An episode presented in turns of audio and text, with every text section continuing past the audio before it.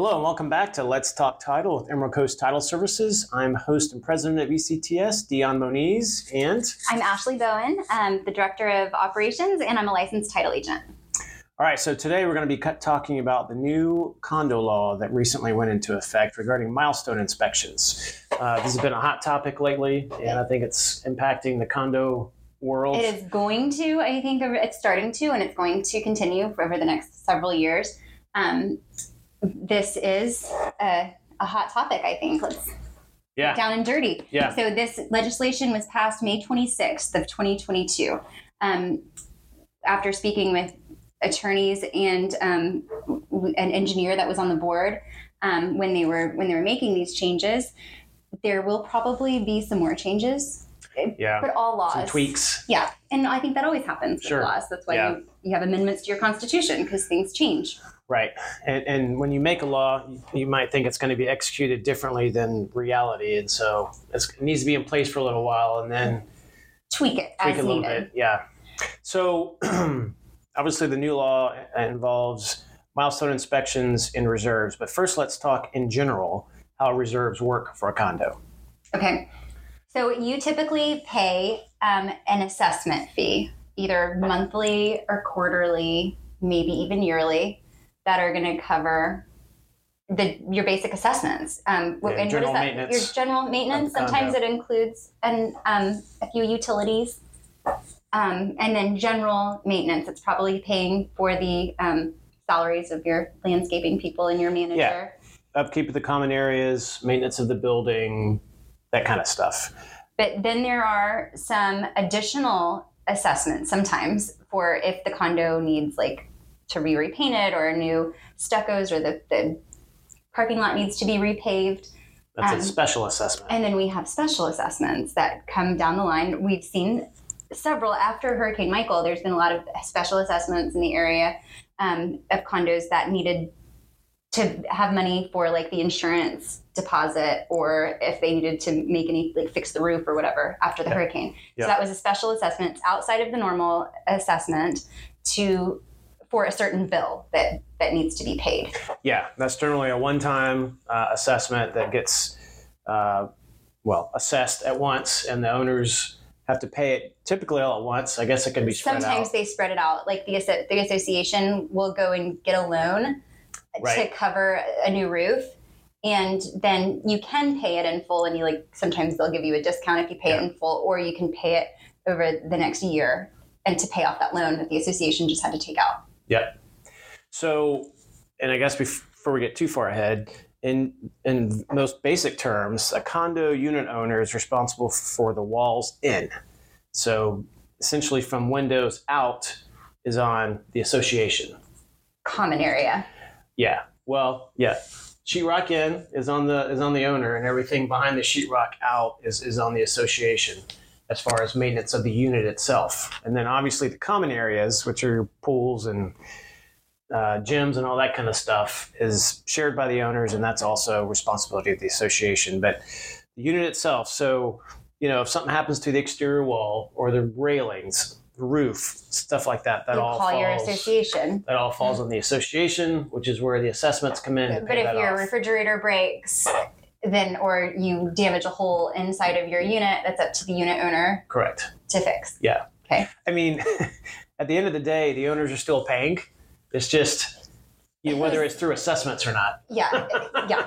Who's going to actually make the phone call? Yeah. Will be the cam or, or you if it's inside of your unit. Yeah, exactly.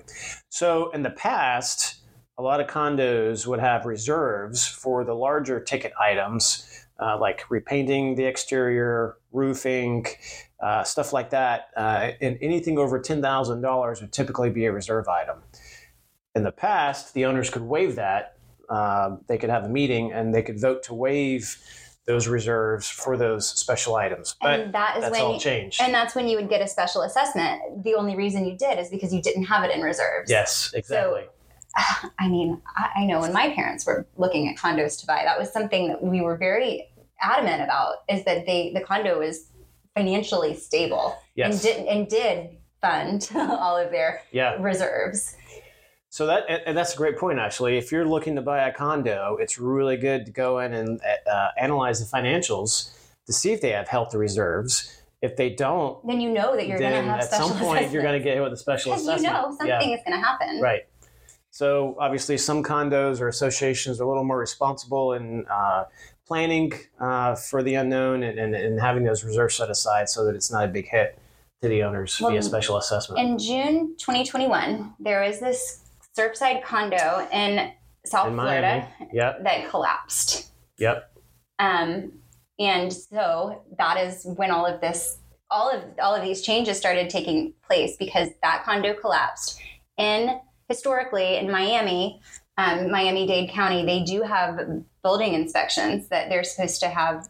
All these old buildings or condos are supposed to be inspected at age 40, I think. Every 40 years. Yep. Um, and so this condo was a part of that. Like it was supposed to be inspected every 40 years. And so I don't know if it wasn't inspected or, um, or if it, it was, and they found all these problems, but nobody fixed it. Nobody had the funds to fix what was wrong. Yeah.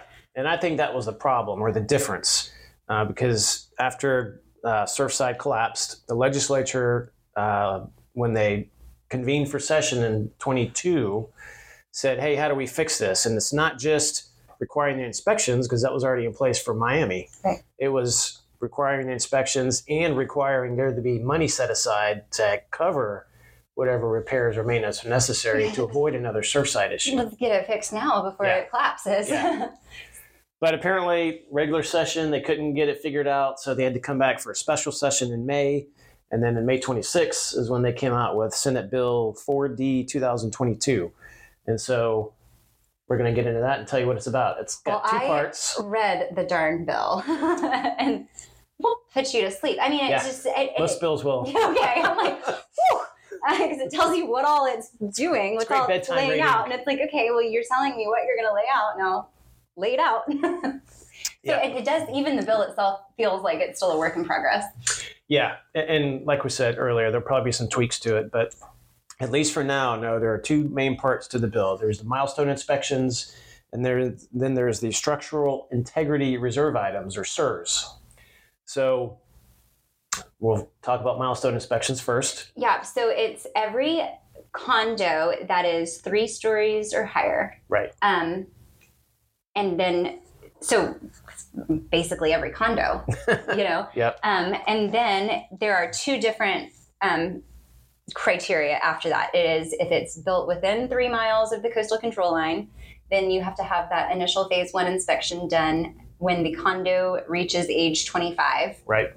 Um, and if it's outside of three miles of the coastal control construction line, then it's every 30, or it's the 30, 30 years, years. when it reaches age 30. And then they have to have, Follow up inspections every 10 years after that. okay, So it's either at age 25 and then every 10 years or at age 30 and every 10 years, depending on the distance, that, that three mile radius. So obviously, if the first inspection is done, first milestone inspection, and nothing comes up, then you're good for 10 years.